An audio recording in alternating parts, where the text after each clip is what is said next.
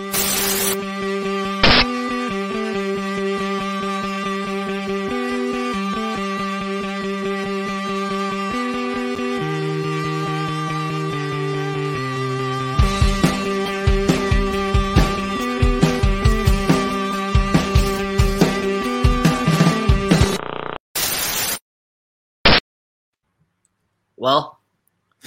Toronto are off to their worst start in MLS since 2012. Chris Armas's return to Red Bull Arena didn't go quite as planned, and Jefferson Soteldo's debut, it wasn't that magical debut that we were all hoping for.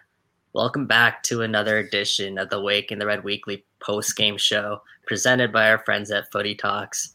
My name is Michael Singh, and uh, glad to be joined here by my uh, co-host today, Jeffrey P. Nesker, and special guest Tej. What's going on, boys? Oh, it's uh, it's it's a good start to the Saturday. Uh, you know, full of piss and vinegar this this weekend. um, yeah. Uh, club in crisis, right? Am I right, guys? Club in crisis. Uh, I don't know. Yeah. yeah, I don't know if we're there yet, but uh, we can we can get into that in a little bit. Mm-hmm. Um, let's talk. Let's dive right into things. Let's talk about the starting eleven Toronto FC throughout today. Obviously, in a two nothing loss to the New York Red Bulls. So in goal, you had Alex Bono once again, Richie Laryea, Omar Gonzalez, Chris Mavinga, Auro, Michael Bradley, Ralph Priso, Mark Delgado, Nick DeLeon, Jayden Nelson, Ayo Akinola. So you know, not too many changes from from midweek that we saw in the CONCACAF Champions League. Once again, Chris Armas going with some continuity there. Um, Jayden Nelson was obviously a new surprise. Uh, Ralph Priso again checking the back into the midfield in the middle, and for me, and I talked about this on our pregame kind of uh, what do you call it, Twitter Spaces with Mike Newell. But for me, the biggest surprise was once again seeing Alex Bono in net. What did you gentlemen make of Alex Bono, and what did you make of the starting eleven as a whole? Tash? I guess we we'll start with you, Tash. Yeah. Yeah, I okay. Start with the Alex Bono thing. I mean, even if you're, even if Alex Bono is your number one goal, even if he is absolutely the guy that you're gonna, you know, go with number one, you've decided that.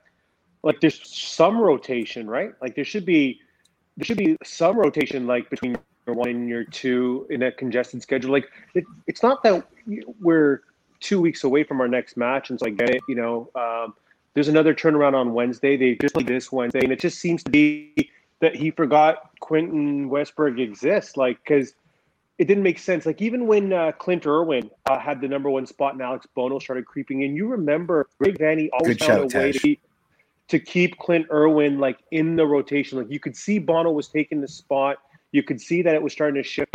There was always this like he's gonna get the midweek fixtures as we call them, um, or you know the, the lesser games, but it's all Bono's, which is really surprising. I, I'm, and then you hate to think Jeff that like the injury bug has hit Quentin and maybe his hands are tied. Like you know maybe there's not something you know.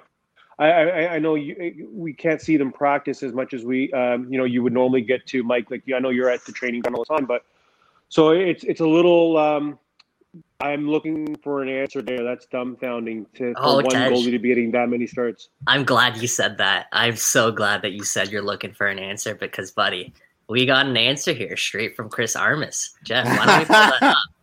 All right, let's do it. Wow, we're going yeah, early. Some, some post game sound, games gentlemen. in. You guys haven't kept a clean sheet yet.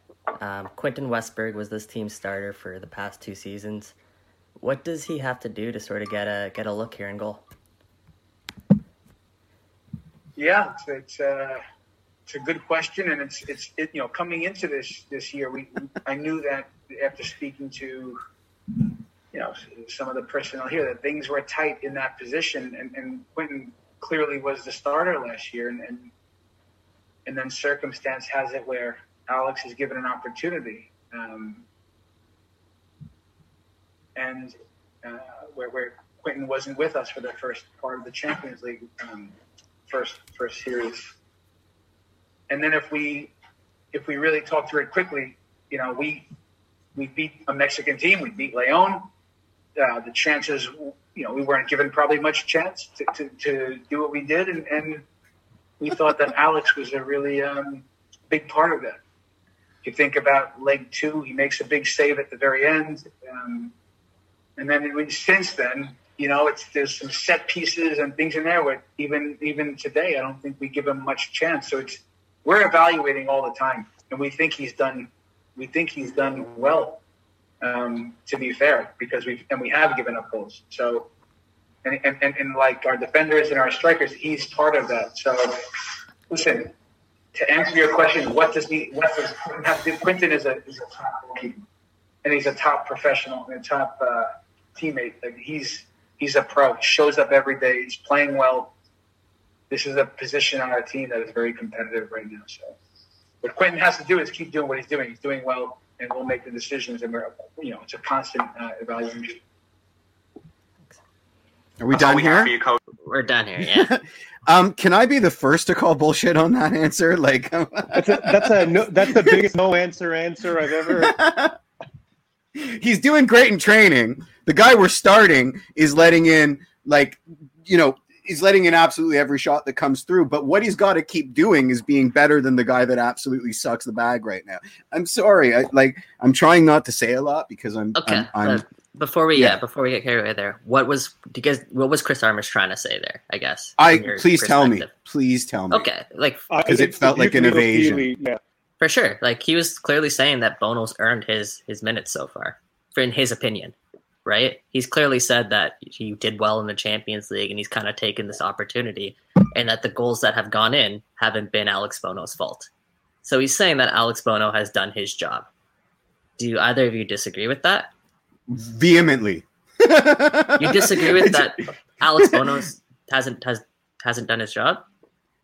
Okay, one, I don't think I know what his job is anymore. So okay, and two, um, how can you? He's done his job. Have we had a clean sheet? Have we had a win? I mean, call me crazy, but that seems to be that the two major factors that would that would sort of be against the the, the concept of him doing his job again, you know, have there been has there been an egregious error from Alex Bono? Tej, I'll let you take this one. Yeah, Mike, I don't know. I, I don't. I don't.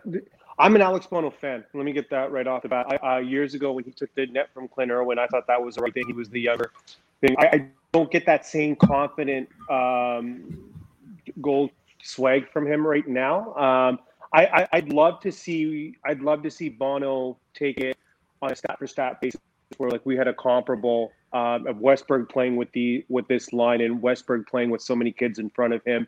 I think it'd be easier to judge apples to apples in that way. Um, you know, if, if comes in and he doesn't look like the second coming of Peter Schmeichel, I would say, yeah, okay, this is the team in front of them, and, and, and it's good.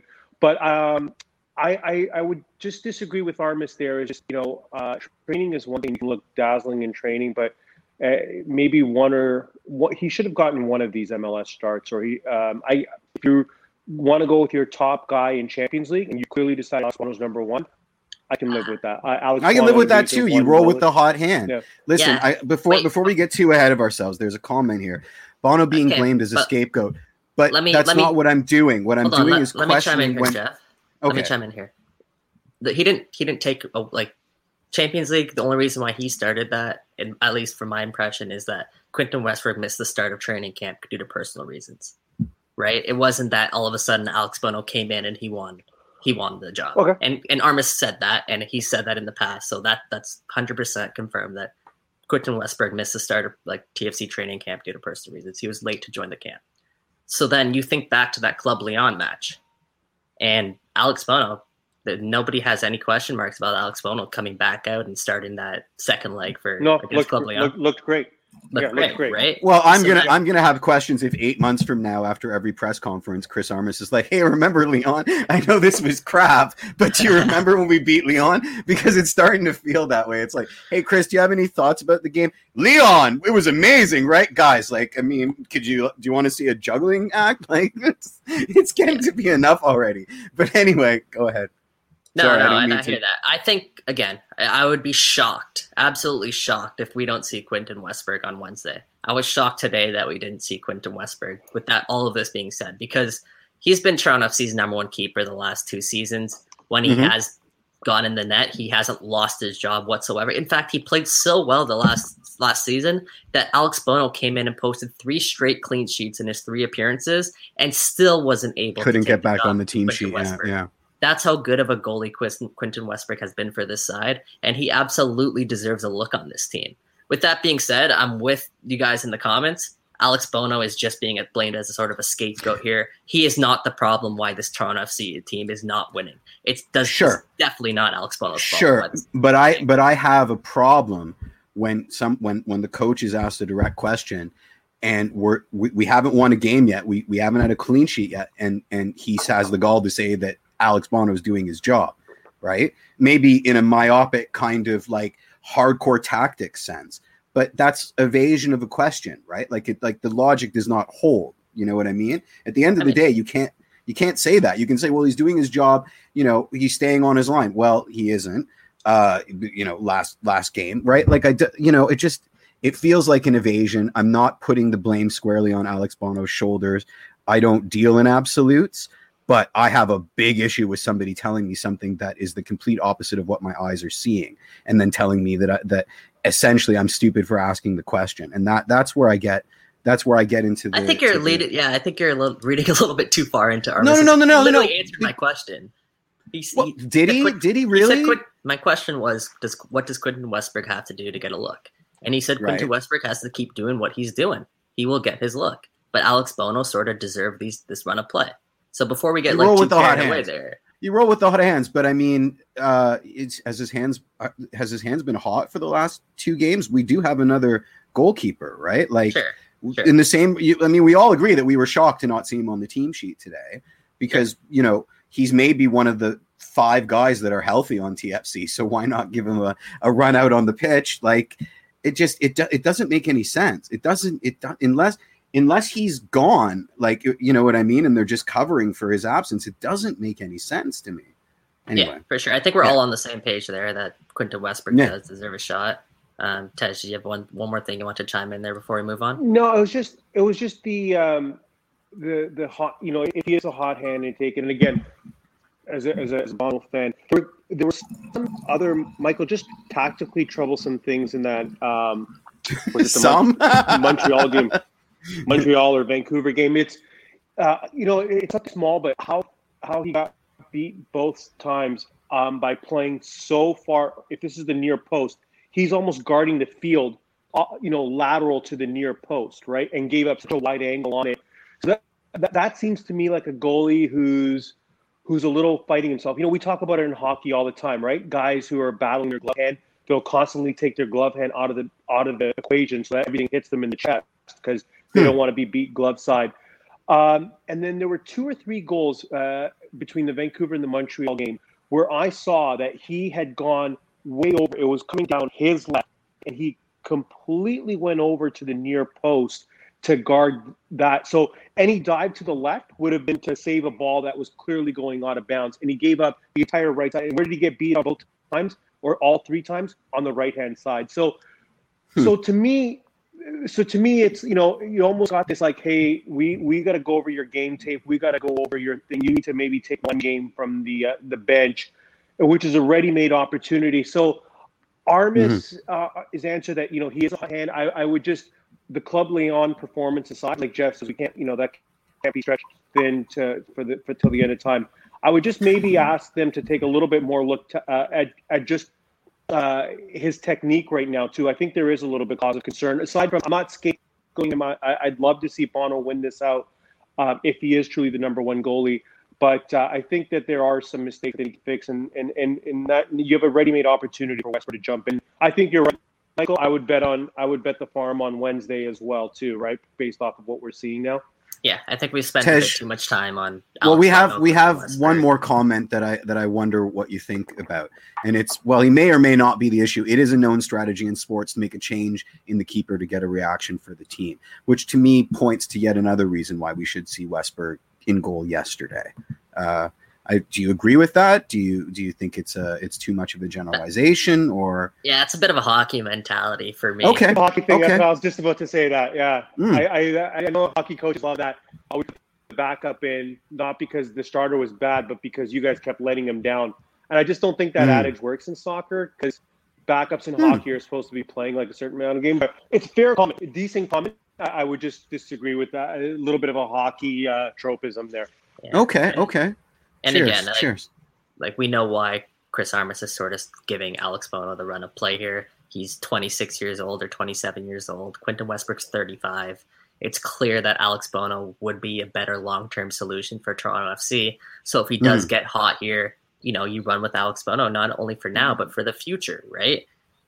Like that. Mike, that's a good point. That's a that's a yeah. We I know sometimes we just look at statistics and the age out, and that's a. If Armas is thinking he's here for three four years as a long run, it's you know which one do you want to be married to for the next four years? Yeah, that's a good point. Right. So we'll, mm-hmm. we'll see. We'll see what happens. It's something definitely something to keep an eye on. As, as Chris Armas said, the team's always evaluating that. Let's just hope they evaluate it better on Wednesday, right? You know, there, let's there, move on. There, let's move on. There's there, well, yeah. I'm gonna I'm gonna generally move on right here, and maybe it's a segue, maybe it's just me ranting, but like all I hear is considerations for the future you know like bear like one bird in the hand one in the bush is it, or two in the bush is is bono going to be our guy? Is westy going to be our guy? What about boots on the ground? I mean we are we are making a mockery of ourselves right here. So i don't really need to hear about who's going to lead us into this into this storied future anymore. It, it the, you know what i mean? Like th- this can't be the conversation right? Like boots on the ground. Let's fix you know there may not be a, a team in three years if we keep playing like this right? So like i just you know it's it's it, it it's it's massively frustrating to hear this like this sort of like uh, uh, distant kind of theoretical ma- machinations. You know, like enough, enough. I, I don't want those answers anymore. I want, you know, what are we doing now? Not what are we doing later? And and and again, I, this is turning into a rant, but I did want to sort of change the subject. So. Mike, where do you want to go next? no. Um, okay, so one of the one of the biggest problems for Toronto FC in this match and quite frankly, throughout the season has been careless turnovers. Oh my god! And you know they've been punished a lot of the times because they have a lot of their players pressing up the field. So on that note, let's take a look at the first goal today, um, scored by Frankie Amaya. His first goal for New York Red Bulls, 20 years old, and and we wow, we love gifting golazos to kids that aren't on our team. But anyway, here it is. So this this actually cuts out the giveaway, but Oh, I'm sorry. Well, I mean, blame that, it on New York fine. Red Bulls. Yeah, that's the Red Bulls' fault there, guys. Yeah, yeah, um, so clearly, you know, the ball gets cut back to the top of the box. Frankie Amaya comes in, clean strike, bottom left corner. Not much of a chance, but you can give Bono there.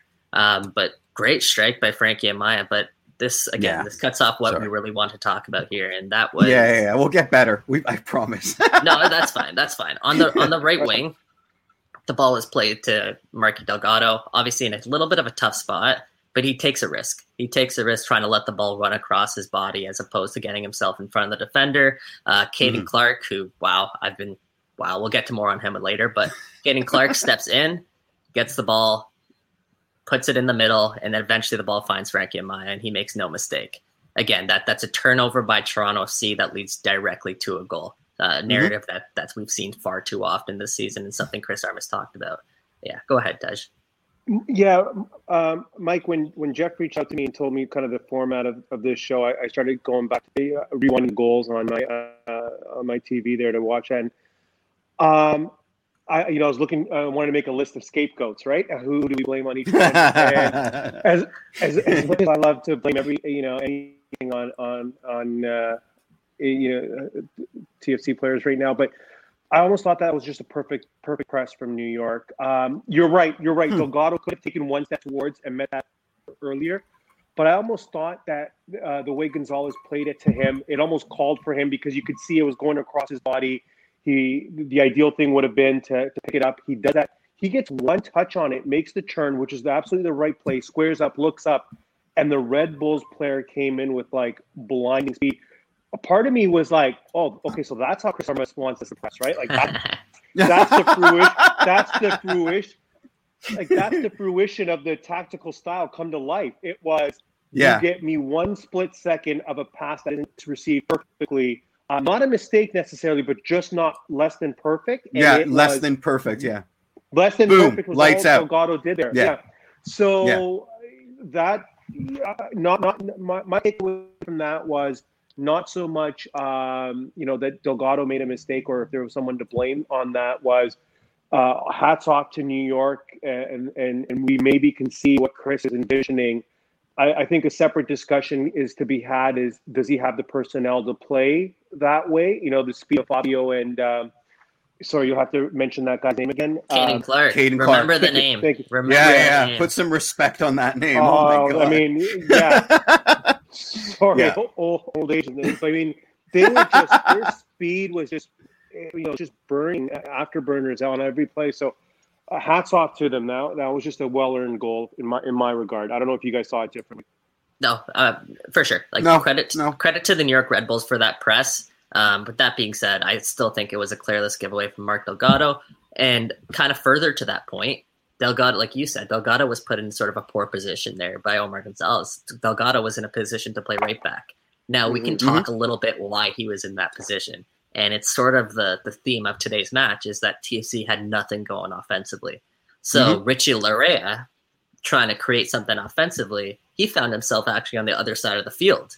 He was completely on the other side of the play because he was trying to do a bit too much to get something going for his team because they had nothing going offensively today.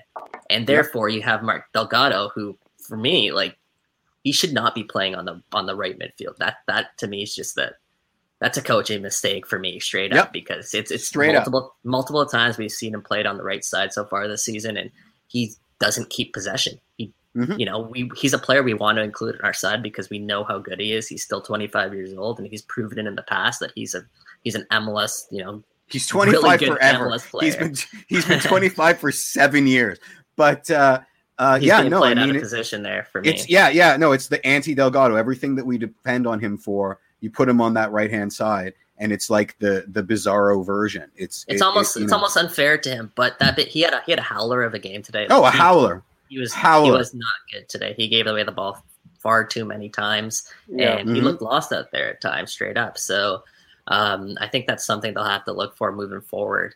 Um, but let's let's move on again because we can spend days talking about that goal. Jayden Jayden Nelson what did we think about his performance today? Because I I saw Shaft 2.0. I mean, it was wonderful when he tried to take guys on one on one. His crosses were the worst thing I've ever seen in my life. Maybe next to next to Shaft. And how many and, crosses did you count from Jayden Nelson today? Uh, more than zero, less than any good. I mean, he, he dude, I was, doing, I was doing the game thread, so yeah, he might. Well, I like just I just saw the today. same. I just saw the same hesitation. Um, you know, there th- things that I things that I noticed. Um, and again, you know, you can tell me if if I'm if I'm from outer space. But the second phase of attack, we were all ball watching. I mean, every every time we got the ball back for any kind of second phase penetration, nobody was making any runs. So even if the cross was pinpoint, nobody was there. Uh, yeah. What was the other thing? and, and then Nel- and then Nelson, I, I I thought, you know, we keep hearing about how he shreds guys and puts them on skates. I don't I didn't see it. I mean, like it and and and the and the pace like the pace seemed to stop dead with him, which is the opposite of what we've been heard, right? Like suddenly he was patient on the ball when he should have just been bombing down that flank. Like if he can if he can undress guys, why is he stopping dead and not just bombing down the flank? And that I noticed a whole bunch of times. Um, it's for uh, me, it's it's picking and choosing those moments for Nelson. It's sure. something he definitely has to work on. But okay. there were two or three times during that match where Nelson beat his defender one v one, touched it okay. inside, and the player he touched it inside to was either Michael Bradley, Nick DeLeon, maybe even Mark Delgado. Those are guys who struggle to pick a final pass. Hmm. And if you're beating a guy, you're touching inside to Alejandro Pozuelo. I think that's a different end result completely. Um, Knock on maybe, wood, buddy. maybe maybe so maybe Soteldo or Soteldo. Maybe Nelson doesn't you know receive the ball back in some of those cases. It seemed to me like every single time TFC picked up the ball in the final third, they were playing the very first pass that they saw forward, and if it was way too simple. And Alejandro mm-hmm. Pozuelo changes that that dynamic like that. He changes it so quickly, right? So I think it's it's tough when you don't have a number ten, even Osorio if you throw Osorio as a number 10 there in the midfield to sort of be that that outlet to find, find that final pass, your that pressure third, valve. Absolutely, absolutely. Your final Yeah, yeah. third becomes that much better. So with Jayden Nelson, I saw him taking guys on. I saw him beating guys. I saw him at times, you know, trying to do a bit too much. But I think a lot of that was as a result because of the pieces around him. He didn't really have the right pieces to sort of work off. So personally, I liked what I saw from Jayden Nelson. I liked that he was aggressive. I liked that he was taking guys on because we know he he's capable of doing that. It's just I think he he needs some help there, to be honest. Yeah, Okay. I'm, I'm, I'm. Uh, it's, it's a fair. po- I am caught myself catch myself agreeing with both of you guys because it's like, you know, you you want to. That's because we're we're basically agreeing with each other, just Yeah, in a roundabout it's- way. Yeah. it's an incomplete grade, right? I mean, you, you in, in the vacuum of not playing with Pozuelo, not playing with any strike, you know, uh, striker who's fit, and and then sure, maybe kids look a step off, but maybe they're being asked, they're not being exactly put in a position to succeed either, right? With the with the guys. I, I them. think So, that's like a very good shout, and I and that came up a lot on on the on the Bird app while uh, while the game was in play. That there were Yeah. you know the kids are being asked to do too much. There's too many Yeah. out them out of them out there at any given time. and that's they're not and, and that's and yeah. that's thing. That's it, Jeff. Sorry, sorry. Like I'm not a No, no, no, no. Please, and I'm not the big proponent of like hashtag play the kids. Like I Mhm. want to see the best eleven. Um, if there's Canadians on that best eleven, that's fantastic. I also don't believe Toronto FC's job is to develop players for the Canadian men's national team. There's, nope. There's other avenues for that. I want to see the best eleven. I want to win every single trophy there is, and then I want to go to Qatar and win the FIFA World Cup. Right? Like that's my ideal thing. Yes! I'm not here to develop. Yes, I'm not here sir. to. Do, hmm to see a developmental pathway through Toronto FC. So, having said that, I, I, you know, if the kids are going to play, I'd like them to be earning, outplaying Mark Delgado, outplaying, uh, you know, uh, like like Luke Singh is is someone who may have just start sneaking himself into the conversation as this season goes on. Of maybe he just outplays Omar Gonzalez on certain on certain uh, Mhm. weeks in training and in game gets his spot.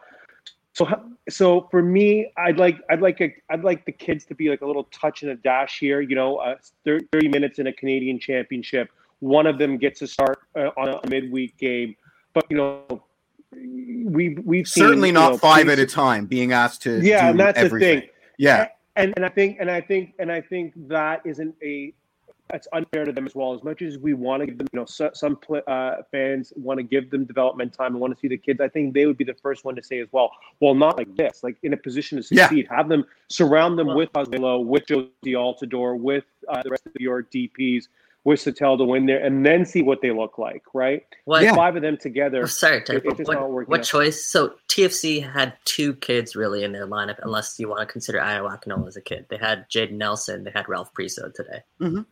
Yeah, no, I mean overall in the last three weeks, and, and, and I'm agreeing with you. There- that's a different conversation because that's injuries. Yeah. They had they were missing ten players before Well, that. They were forced to play a lot the of their kids. and that's right? the same issue and that's the same issue as it is today right and in a, in a perfect world um, Soteldo is already taking one of those spots uh, Ralph Priso's spot is gone to Jonathan Osorio um, and these guys are some of them are back in TFC two, and some of them are on the bench right you know so We'll see. Uh, incomplete grade for me, Michael. To, uh, to and Jeff, to answer your original question, it's it's not fair to just degrade them at all based off anybody worked there. They're being thrown in with the sharks, and it's unfair to ask anything more than just to survive at this point. It Yeah. could stunt their development. It could it could it could put bad juju on on on them stepping out on a pitch. I mean, let's not mince words here, right? For sure. so- and we think back to like Jayden Nelson's debut with Toronto FC. He was thrown into that game against New York City FC um, in the MLS's back tournament for their their knockout, their round of 16 game. And like we said there, that just wasn't the time to sort of play Jayden Nelson. Yep. Was, yep. was absolutely. today was today a fair time to play Jayden Nelson? I mean, I don't think it was unfair. Like, I think he he didn't. Again, I don't think he did. He's a, he's a soccer he's a soccer player. I mean, eventually he, he has to play soccer, right? So you know, all signs point to yes. There's nobody else that can fill his spot. we, we're that's the thing you know, too. Like you had yeah. Tsubasa Endo on the bench, unless you want to go out there start Tsubasa Endo as opposed to Jayden Nelson, which is something I can't say I agree with at all. Um, then they're kind of handicapped here until they they get some of their you said it. body back, right? Um, Yeah. Mm-hmm. Let's move on. Let's move on because we spent a lot of time in the first half. So let's Yeah, get yeah. the second go half late. going. Um, let's bring in Uh, that second second New York goal? Red Bulls goal. Yeah. Yeah, here we go. There it Man, is. they really started that late, but whatever. yeah, what's what's up, New York Red Bulls? Get your videos Yeah, back. seriously. so essentially, what happened there? The ball's played through the middle um, on Omar Gonzalez's left shoulder, in between Chris Mavinga's right, um, and it clearly finds the the New York Red Bulls attacker. Alex Bono comes out, doesn't get enough on the ball. It's kind of squeaks past, and once again, his third goal in four matches so far this MLS season. That's 17 year old Caden Clark. And he is something special, let alone on the goal, because obviously he had the intuition to follow that up. But that's probably one of the easiest goals he'll ever score. I mean, Alex He's Bono just a was his strike partner in that in that setup. Let's, you know, he was running his his face to goal. I, I, I it, yeah, you know, uh, yeah, yeah. Uh, be- yeah. Beating a beating a dead horse from the previous. I mean, is Bono at fault at that? Is there anything better that he could have done? I mean, it, it, I don't know. Tough Yeah. play. No, like there was room in behind, so he does have to leave his line. Um, Yeah. and we've you know we've talked about him being too far back or too off his line in the past, where he got Yeah. chipped literally last game. This time maybe he's a little bit too far behind, but regardless, great ball in behind. I think Chris. Mavinga has to do a little bit better on that initial pass to sort of close off that gap so that doesn't get through. Um, and then I think on the replay it showed a little bit of a better angle of Alex Bono did get a piece of the ball. It seemed to like deflect back off the striker. If anything, I'd like him to be a little bit stronger, kind of come away Okay. and clean that whole play up. But you know, sometimes you just there's, there's some bad bounces that happen, and unfortunately, it bounced just past Bono and and into the back of the net. But I think that problem has to be sniffed out before it even reaches Bono, in my opinion. It's a good shout. It's just you know, based on on that Red Bull video, they really painted him with uh with big clown shoes, right? Like the only the only thing we saw of Alex Bono on that Red Bull replay was him, you know, as a, as a, as an Ursaz strike partner running back to his own goal. Uh, yeah, yeah, Yeah, and then Caden Clark, yeah, he has a deal already. I think it is to go to RB Salzburg Leipzig, or yeah. Leipzig. Leipzig. Yeah, Um, yeah.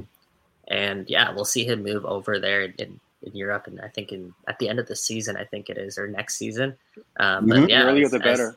Ivan say, yeah, really. As I Ivan don't want to play him anymore. yeah, we gotta we gotta enjoy Clark while it, before he leaves for that club. Yeah, am I am I enjoying this? I don't I don't I don't detect any enjoyment. So he's sweet. Like my girlfriend, who doesn't even really watch soccer, Mm-hmm. um, she she tuned the, turned on this match in the background. She's like, text me immediately. She's like, Caden Clark is sick. And Buy she's someone who does, she doesn't doesn't even like watch soccer. So you know, this is a kid who's 17 years old. He's standing birthday out. birthday Um, present he's- ideas. Get her the Red Bulls jersey with the with the the. yeah, heck no, heck no. Um, we Uh, saw our, our own young young gun come on today though as well in the Mhm. second half. We saw Jahkeele Marshall-Rutty. Unfortunately, as you guys maybe alluded to a little bit earlier, come into a really unfortunate situation here at Toronto FC in the second half, where it seemed like they were a bit lifeless after, especially after giving up that second goal. But even even in that first goal, like what was Sucked the wind on right out of the And- press. There was no press after that first goal. I mean, it was bits and pieces, but Who, do- who he came up for Auro, right?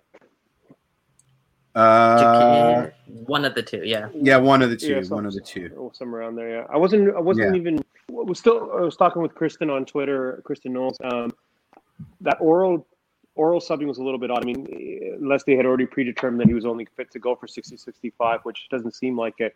I thought he I thought he played decent enough to to to, to kind of stay in there, and, and, and maybe Mark Delgado um, had less than a stellar match, uh, but Mhm. you know maybe it's just maybe it's just positional. But I'm not not again not really sure what Armas is doing like for like if he's moving around because you know there was a lot of changes even when Soteldo came on. You know he took over the spot that De Leon had. De Leon dropped back. You know and everyone kind of shifted around. So wasn't really sure if, if he needed to make a like like change. In which case I would have kept Auro on. I wasn't really.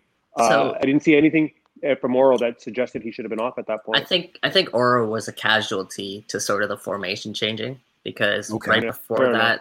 The team brought on Justin Morrow for Ralph Priso. Yeah, so they yeah. brought on a natural left back, and you know you already have Richie Laryea right back. And what you wanted to do is you wanted to bring on another attacker. So you're right. He, Jahkeele Marshall-Rutty did come on for Auro Jr. there. Um, again, he wasn't having the worst game. Was he? was he a casualty? I think he was. I think he was just a Yeah. casualty of the formation changing. So I don't know. Again, you can question whether or not that was the right move because there were other candidates definitely to be subbed off. Um, but I think since he is a fullback, that's just that's just the way it goes sometimes, unfortunately. And I think he's going to find himself in that position quite a bit moving forward because you know you're going to have the injection of Kemar Lawrence into this lineup as well, which makes playing time you know even tougher for someone like Auro to find. Hmm. Yeah, I I I said this on Twitter yesterday. I think the best I think the best starting eleven includes L- Lawrence, Auro, and Laryea, and it's just you got to find a way to play Laryea a little bit more yep. forward. Um, absolutely, and, absolutely. And if, if you want to play the if you want to play what we what we just saw New York do today, Mike, um, with that you know, blinding speed on both sides of the wing. If you want to do that, then Laryea is your prime candidate to at least fill one of those pressing roles, right? Mm-hmm. So now we now we see if now we see if Chris Armas has the wherewithal, the the you know to start moving some chess pieces around as as players start getting healthy, coming back in whenever that magical date may be, um, and then we go from there. So uh, we'll. I, am I'm not necessarily uh, convinced that it's a Laryea or Auro um, decision on that right side there. I think that maybe we can play both of them. So we'll see. Yeah. Um, one yeah. major. Do you have something mm-hmm. out there, Jeff? Well, let's stop playing Justin Morrow as a midfielder. I mean, uh, you know, like this is.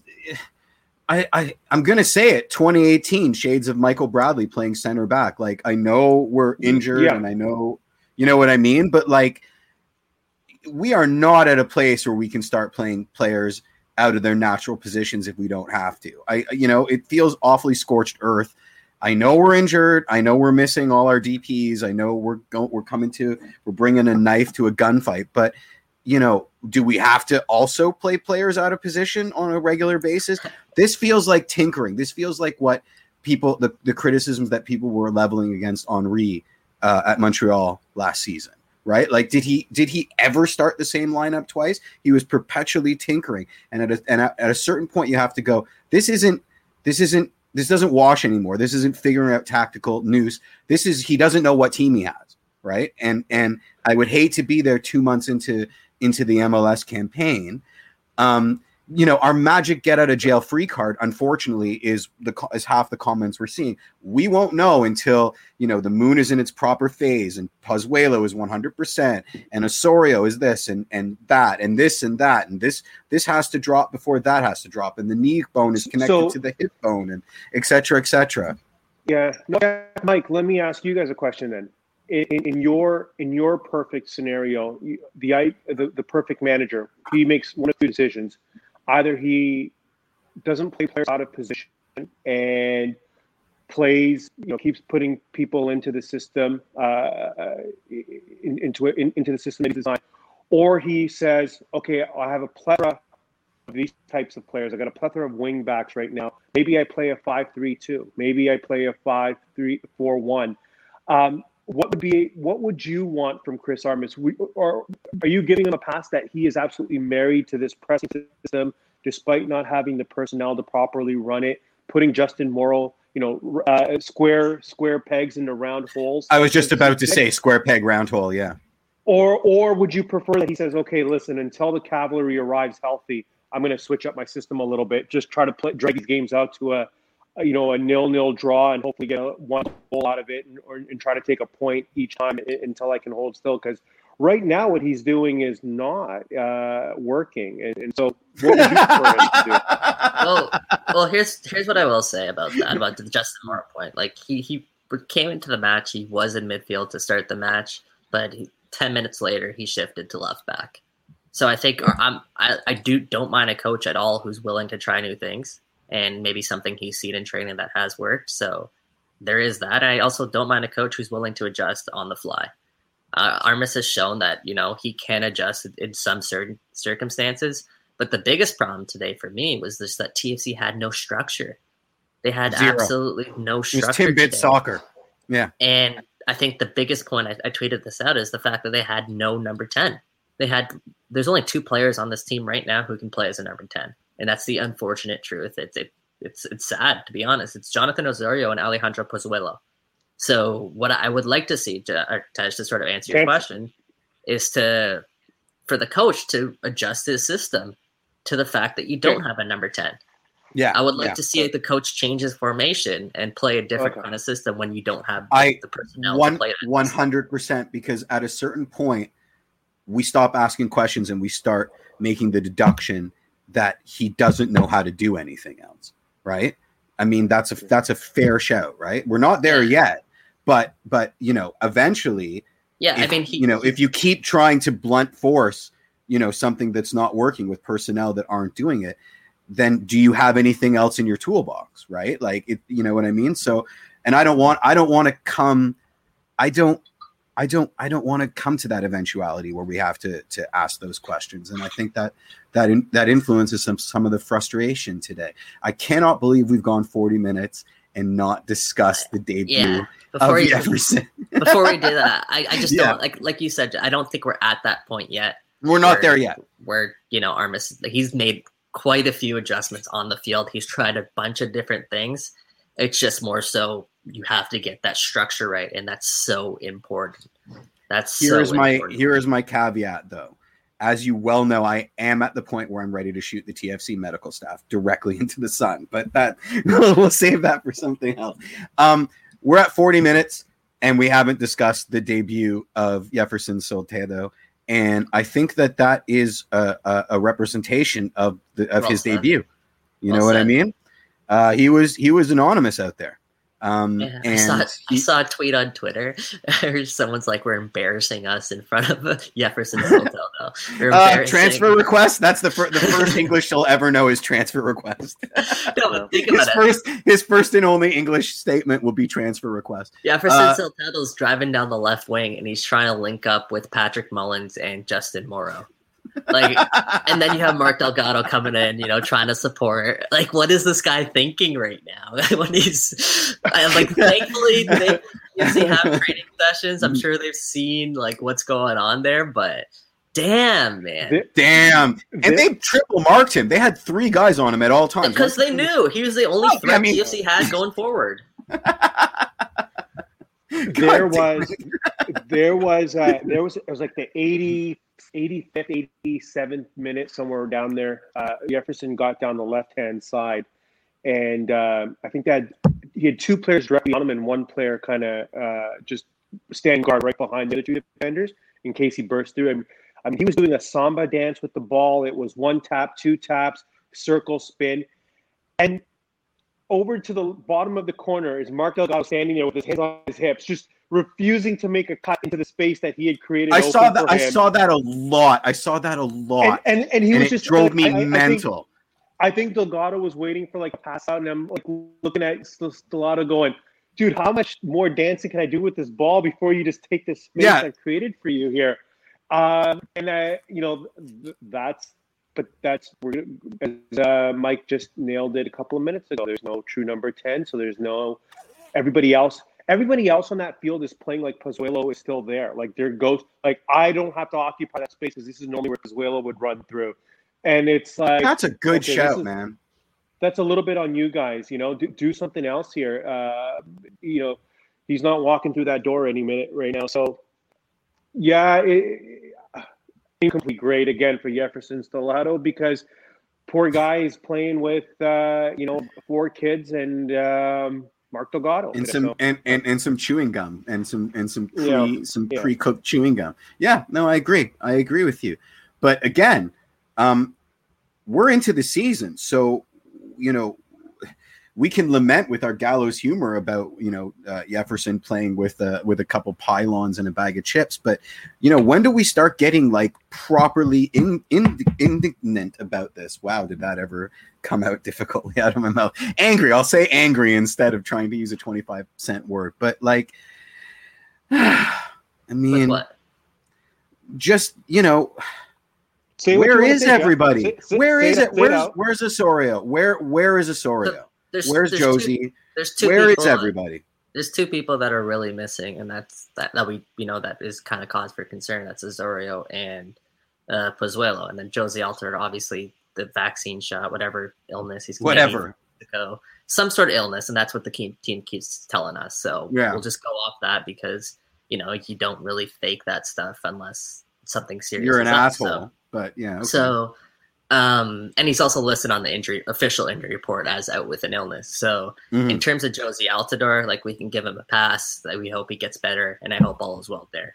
Now Pozuelo, this is this is where the issue is for for TFC fans is the lack of transparency. Zero transparency. I don't think it's an issue of him. You know, if they tell if they told us at the beginning of this, you know, when he picked up his knock, if if Alejandro Pozuelo is going to be out four to six weeks, Plan I- for it. Yeah, we'd be all fun. Yeah. right? It's the fact that every time we've asked about Alejandro Pozuelo, we're like, oh, he's getting close. Oh, he's getting close. Yeah, he's almost there. Oh, Actually, sorry, close. he's yeah. and then obviously today on the broadcast, they're like, TFC uh, Pozuelo is going to be out seven to fourteen more days. yeah, and they just sort of casually threw that in there, like in the middle of the run of play, just like, yeah, well, by Yeah. the way, which is which is sort of something we kind of got from Mhm. speaking to Chris Armas on Thursday was that Okay. Pozuelo wasn't quite there yet. But again, we don't know what there actually is, and you know, me and Jeff we've talked about this. I, like we, I don't think we give Pozuelo, we don't rush Pozuelo back. I don't think anyone here wants to see Pozuelo step on the field and re-injure his thigh for some whatever time longer. So I think again, it comes back to the lack of transparency, and that's why TFC fans are so frustrated. They tell us four to six weeks. We plan for six weeks. Okay, you know, we'll see you in in two more weeks. Tej, Yep. you So- obviously know this better than most people. yeah, Tej. I mean, Sometimes- exactly. wait, Tej, sometimes that's just not how injuries work. Injuries are sometimes tricky, and you know, especially muscle injuries. So, in your opinion, Tej, what's the problem here with with the Pozuelo uh, situation? Um, uh, no, Mike, I, I again, I, we're going all off tweets and conjecture, and from you know, uh, I, I I wouldn't even be able to get. I, I literally That- would be what- just shooting a dart here. That's what I'm Nothing, saying. Because the, the you know, um, I'll, I'll give you my, I'll give you this advice. I'll give you this medical input. The thigh is complex. Um, you know, it, are we talking about the quadricep or are we talking about the hamstrings? then the quadriceps are four different muscles. The tricep, the, the hamstrings are three different muscle glands. Then you have Jonathan Osorio. He said it was a thigh injury, but now we learned more. It was an iliotibial band syndrome, right? So IT band injuries typically occur with runners, and it's just an inflam- It's an inflammation, and and they can strike up like that's like plantar fasciitis. Like you wake up one minute you're fantastic, and Mhm. then the next day you wake up and you haven't even run that day, and then all of a sudden your IT band flares up. Um, so at least with Osorio, I, like I I woke I, I read that initially that he was not going to be in the lineup, and I was just kind of like, what the heck, you know, like. I think we echoed. Uh, we were all. We were all there. Yeah, we were there. Yeah, we were Yeah, we yeah, yeah. all in all caps, and we were like, "What? What is this injury?"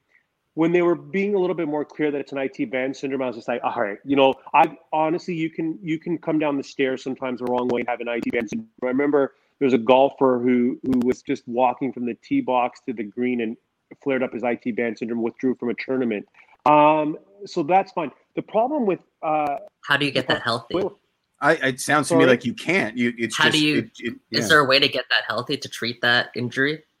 Yeah, yeah. A lot of, lot, it, it- an IT band syndrome. So uh, uh, I'll try to keep it. It's essentially like a really long ligament tissue, um, and and not you know. So you're not really relying on muscular healing, healing or tendon healing. Um, it's just a Tarot managing cards? down. Sorry, tarot cards? Yeah, a no, not tarot cards. Wait. What does it mean when my tarot card says I'm flying? I'm injuring my IT band syndrome? Is that bad? oh no, no, not tarot Mm. A lot of, a lot of, a lot of ice, a lot of uh, anti-inflammatories. You know, they should be pumping him full of Advil. Um, and and it might be that he could have probably played tomorrow, um, or could probably play this evening. Like sometimes those IT band syndromes are just kind of like a, you know, they'll die down just as quick as they pop back up. So for him, it's not going to be something that you'd expect to linger either. Like I, I would walk with Osorio's injury going, this was just a, an acute thing, and it's not going to be something that he's going to be bothered for the rest of the year with. They'll ice it, they'll they'll massage it down, they'll get the inflammation on there. Michael, the problem with that injury is it's not a lot of vascularity, and so you just got to try to find ways to get blood flow into that tissue. So a lot of deep tissue massages and that kind of stuff. So nothing that we're concerned with. Oh, this is going to be a compensatory injury with something else down the road. Like when Oso comes back, Oso's back. I, I'm I'm pretty confident in that. So when you ask me about Pozuelo, uh, we're all We don't know. I'm shooting. We don't know. And, and, We don't know. and I think and I think for them to be uh, you know, is it club policy? Is this Pat Quinn with upper body injury and the guy's missing an arm?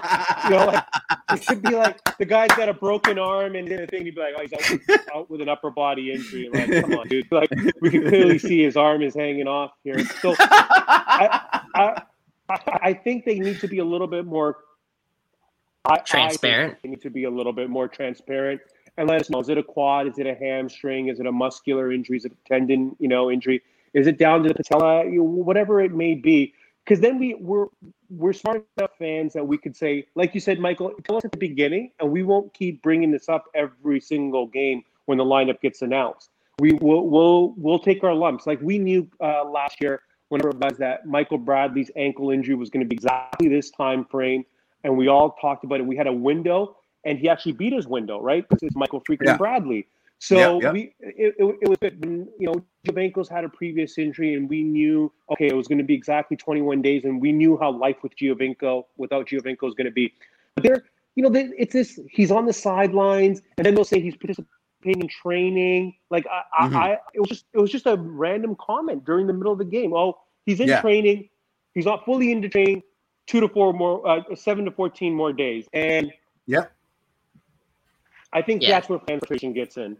Uh-huh. It feels like evasion. It feels like bog standard evasion, uh, evasionary tactics. I mean, let's call this again. Let's call a spade a spade. I think. It, I think at the beginning of the season that actually was the case because TFC were actually not even saying anything because they were facing Club Leon and nobody had tape on them. They were keeping everything close to the vest. Now I don't. Again, I don't know what the injury was for Pozuelo. Was it a tricky injury that was actually, you know, maybe take takes him longer to recover than they initially mm-hmm. anticipated? I'm sure I'm, I'm, not a doctor again. Tej would you have better, you know, answer for this. But was that an injury that, you know, they they might think he's back in three weeks, but it actually, you know, it did. He's not quite there yet at the three week mark. Maybe it takes five weeks. Maybe mm-hmm. that's the case because, like I said, I think we're all in agreement here that we don't want to rush Alejandro Pozuelo back for him to, you know, re-aggravate this this injury. We want it for it to be behind him, right? Yeah, Mike, I, I, I hate you for making good points and kind of calming me and Jeff off the ledge because you know we're like we're ready to. no, I'm on. I'm. I am. I live on the ledge, man. Knife edge. Yeah, that's no, where I, I live. Walk, so. Yeah, I, I think you'll always be permanently on the ledge. He's walking me back off of it I want. To, I want. I want to yell. But Mike, if I can make a point here um, to yours, it's absolutely you're absolutely right. Um, I, I, know you. I know you're you're a basketball fan as well. Um, and this injury gets into. Uh, I'll use an example of why these. If, if it is again, I'm guessing here, but if it is a if it is a hamstring injury, one of the most famous examples of a mismanaged hamstring injury was Kawhi Leonard by the San Antonio Spurs, um, hmm. where what happened was um, he they kept getting MRIs on him and X-rays and ultrasounds and showing you look great, like you should be playing, and he was telling them, no, I'm hurting, and I'm not hurting in a stationary position. I'm hurting when I go to run.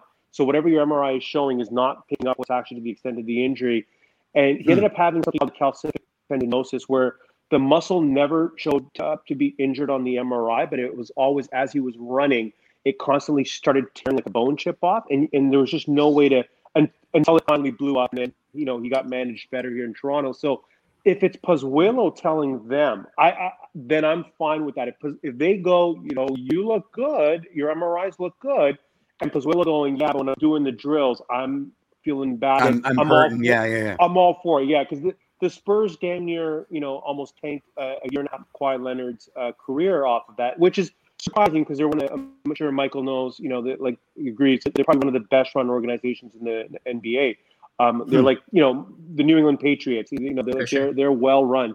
So wow. if, if, if Pozuelo telling the club uh, I, I, just don't feel good. That could be it. But again, it's all this is all me just speculating and conjecture because. Yeah. But I love your speculation because because it's a new wrinkle. I, I also feel it's important to state explicitly if if it's between me knowing what's actually going on with a player and gamesmanship to make sure that we have an edge on an opponent, I choose the latter 100% of the time. I don't need to know over and above a potential competitive advantage. I just think that's that's no, very important. Beyond gamesmanship because he has told yeah. he's told us that. Yeah, yeah, yeah. Yeah, yeah, yeah, but but yeah. just in it, it, it, if all things being equal, I will always fall on the side of, of a potential competitive advantage. I don't yeah. I don't need to know that badly at the expense of the team winning games. But I think we're past that point winning, here. But the team's not Yeah, winning exactly. games. Exactly. So- There is no advantage. There is no advantage to to being mum on the issue at this point, Yeah. Other than pissing us off and evading what is potentially an even worse situation. Right? It's just You know, simple to- logic. to be it's, it's deductive reasoning, right? to be fair, I think from maybe a week ago onwards, they have been kind of as transparent as, as they wanted to be. Um, Chris Armas, you know, has told us that that Pozuelo is re- kind of returning to training, but he's not fully in the training session yet. Um, they didn't give us an exact timeline, so if, that's like what we're missing, sure. Like I, I, I hear everybody on that because I Yeah, yeah, yeah. agree. I would like a timeline for Pozuelo, at least a timeline that they're working on. Mhm. Um, but like like we said, these injuries are super tricky. We don't know what's happening. We don't know if it's Pozuelo that's being like, "Hey, like, yeah, I'm not quite there yet." Like, and I don't expect them to has to disclose that both. either. Yeah, I don't. Yeah. I, I would. I would be surprised if the club disclosed that. We don't deserve sure. to know. And you know. It, yeah. One more point on that is that Toronto FC aren't the only one dealing with an, a situation like that. LAFC right now is well, LAFC right now is dealing with a similar situation with Carlos Vela. Carlos Vela Mm-hmm. picked up what looked like a, a knock or an injury, kind of. I think it was maybe a week and a half ago, two weeks ago. It was in a When match Bradley, when Bob Bradley took him off, and then when Bob Bra- exactly yeah. when Bob Bradley Yeah. took him off, and Vela actually wanted to go back on and play, and it Mm. became this whole media stunt that you know Bob Bradley was taking Carlos Vela off. Bob Bradley actually had to come out and sort of almost apologize for that. Um, so that Oh, was wow. that that kind of hit headlines, and then turns around two weeks next two weeks, Carlos Vela isn't even training with Zero, LAFC. yeah, yeah. Mhm. Oh, So you know, you never know with injuries like this. There's so many Yeah. different factors, and we're not privy to all of those factors, especially That's- not these are training. I- wonderful shouts, Mike. You're 100 percent right. I, I will. Sorry, go ahead, Jeff. Go ahead. But he's also 100% that- wrong. yeah, yeah, yeah. I will say, I will say this though. I will say this: Mhm. if it is, if it is one of those day-to-day kind of negs, like he's going out there and he's running, and it, and this is um, the Kawhi Leonard situation, then it's also doesn't behoove them to come out on TV and say 7 to 14 days. Whoever's leaking that information, the broadcasters, because One, it could yeah, be seven absolutely. to 14 days. Totally then- then irresponsible. Yeah. Then you're then you're better off just saying it's day to day and and Yep, 100%. saying, You know, we're, we're going to see it because it very well could be with these injuries and and you know we've all heard that magical thing in basketball circles in Raptor land about uh, load management. Uh, load management isn't this like mathematical formula where you know you put this equation on the board, you go these are the dates he has to select. No one was taking his VO2 max. Nobody was checking his muscular fatigue balances and you know taking his blood out and checking his protein levels to see what his you know muscle waste was. It was a simply a matter of going to Kawhi on a on a two week basis and going, you know, what game would you like to rest here? And he kind of let him pick, and it was because he listened to his body. So all that is to say is, if this is one of those situations, then you just let Alejandro, Alejandro Pozuelo say, "Let us know when you're not hurting anymore," and until then, we'll just say you're day to day. Because in seven to fourteen days, if he goes out and feels great for six days, and on the eighth day he feels bad and they're not, I think there's going to be a lot more anger. It won't just be Jeff like ranting off on the ledge. And I think there'll be a lot. I think there'll be a lot more other. Fans. Join me. Um, Join me. yes, Yeah. come, we have That room kind on of- the dark side. That kind of Yeah, yeah. contradicts. That kind of contradicts what we were saying, though, Tej. Like, it's it's like that we have been getting that sort of day to day mentality from Toronto FC leading up to that seven to fourteen day timeline we got in Mhm. today's broadcast, and that's No, what I- led to sort of the frustration, right? So maybe Yeah. there is a reason why TFC haven't given us that timeline, as you're pointing to. Maybe that's the Yeah. reason why we're not getting I- that clear, definite, definite timeline. But I, I think I think they would be I think they would be best served to say this is what it is, and and and and, and that's why it's day to day. Because right now we only assumed it was day to day because I Michael to, to to kind of peel back that contradiction is, is if they told us that it was that kind of injury, then we can all accept these are day to day injuries. But they're still leading it with generalized thigh, and that could just that could be a, bu- a bruise, which we would then be like, no, well, step up, like you know, you should be Yeah. ready to go. And I, there's a there's a difference in between playing hurt and, and being playing injured, and nobody wants to, you know, see him play through an injury. Um, but it's getting later, earlier and earlier, and an 0 3 start means you know more questions are going to be asked. Is dude, For can sure. you play through Yeah, this? If, yeah. if they don't start giving us some answers here. For sure. Absolutely. All right, gentlemen. absolutely. We have spent the last 25 minutes talking about an injury that we don't know anything about. It's amazing. I wouldn't it's have had long it, rain. I wouldn't have yeah. had it any other way, gentlemen. Mm-hmm. Um, before we sort of wrap up here, we're 0 3. Worst start since 2012. Are you guys hitting the alarm bells yet? I'll start with I, you. I, I, uh, I pulled my best uh, Martin Bailey uh, impression here today, and that was pretty some, savage. Yeah, yeah, yeah that was pretty I, savage tweet. I, yeah. I, I thought he was. Uh, I thought he would be too busy on Hockey Night in Canada today, so uh, I, I, I, I, didn't have Martin's access to the spreadsheets, but uh, turned out there was a nice little article written by the uh, Minneapolis Star Tribune because the Loons are also zero and three. Uh, so out, outside of uh, last year with the expanded playoff format, only four clubs have ever come back from an 0 and 3 start to make MLS Cup playoffs. So, and I think the number for 0 and 4 was only two clubs. So Wednesday's game all of a sudden becomes a must win, right? It's like I said, it's getting it's getting later, earlier and earlier. So yeah, alarm. Uh, I'm, I'm getting I'm getting ready to at least have my hand hovering above the alarm bell, Mike. What about you, Jeff? You don't have to ask me. just just been hitting it. Just been pulling fire alarms left, right, and center. It might not even be Toronto FC. I'm just, I'm just so I'm just so frustrated. I, I I agree with all of your points. I agree. You know, measured. Uh, it's a jungle out there, and public relations are important, and the court of public opinion is important. But I'm just seeing so much chaos on the field, behind the scenes. You know, and and I try to apply a, a, a logical lens to it and I I just it just keeps I I'm so confused. I'm so so so confused. I'm unbelievably frustrated by the injury situation. Uh, you know, and uh, I don't I don't you know it's just been a listen. Arsenal's doing terrible and TFC's doing terrible. So my soccer my soccer uh, uh, uh, uh, uh situation is is is not so great right now. Um, am I overreacting? I mean, overreacting is my middle name. So eventually, eventually we'll get we'll get somewhere where you know we. I, I just want to be happy again. I just want to be happy again. Like so. Yeah, I, I, hear you, and Tej, mm-hmm. you make a good point there with that that stat. I don't know how much weight I put into that because when I look at, I don't know, when I look around the league on paper, I still do believe this is one of the best teams in the league.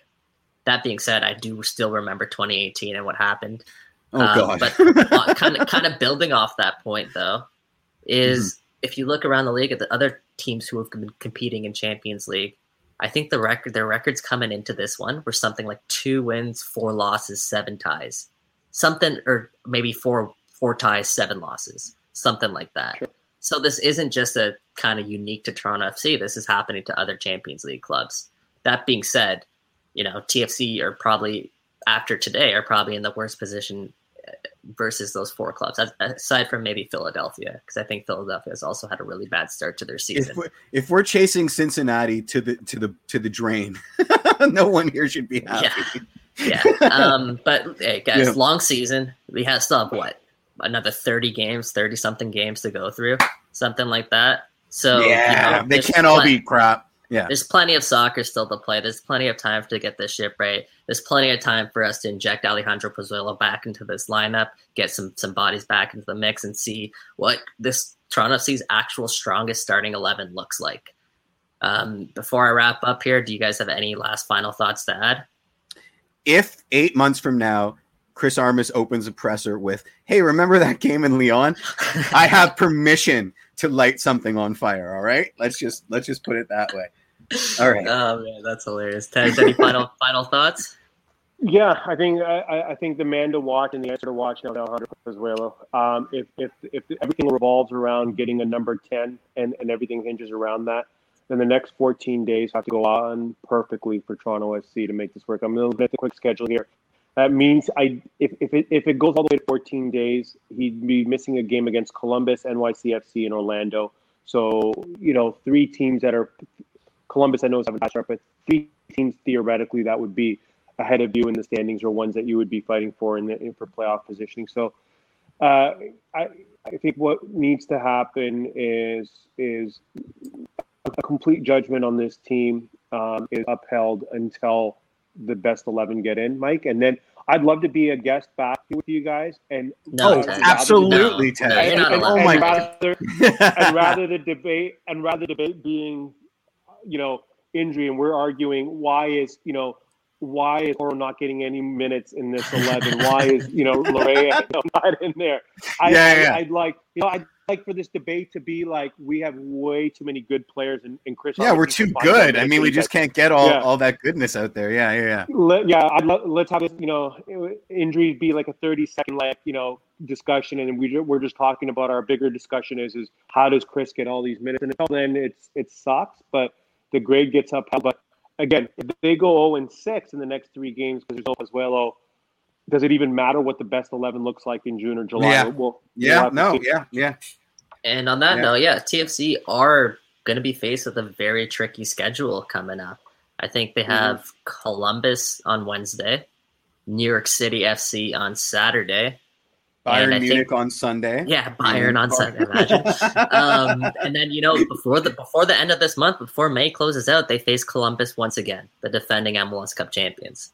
But the good news there is, you know, Columbus can't use Liam Fraser against us. so I, I think I think we got some hope, gentlemen. yeah, yeah, yeah. Um, On that note, yeah, guys. Mike? thank- yeah, go ahead. Thank you. Well, I was just going to say, uh, at least we, you and I have May 26th to look forward to, though, right? Hey, Hey. glory, glory, glory, glory, glory. Let's- Um, yeah. So oh thank you. God. I'm sharing a space with two Man United. Oh, it just dawned on me. Ah. Anyway, yeah, let's end this right now before you guys start talking about European football because I don't even know what that is anymore. Cheers. yeah, thank you everybody in the Thanks for chat having for me. Thanks joining for Yeah, we really appreciate everybody in the chat, everybody's insight. You guys were awesome today. It was really lively, especially after a disappointing 2 nothing loss to the New York Red Bulls. Um, Toronto FC, as we mentioned a couple times on the show, they're what? They have two losses, one draw, and through three games, they have one point. So, not quite good enough yet.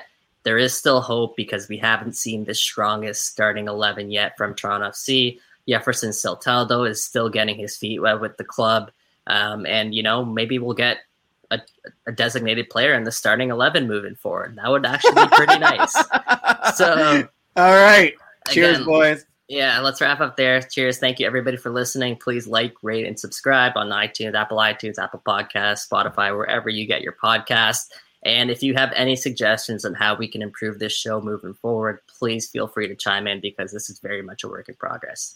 But until uh, until Wednesday, we'll see you. Cheers.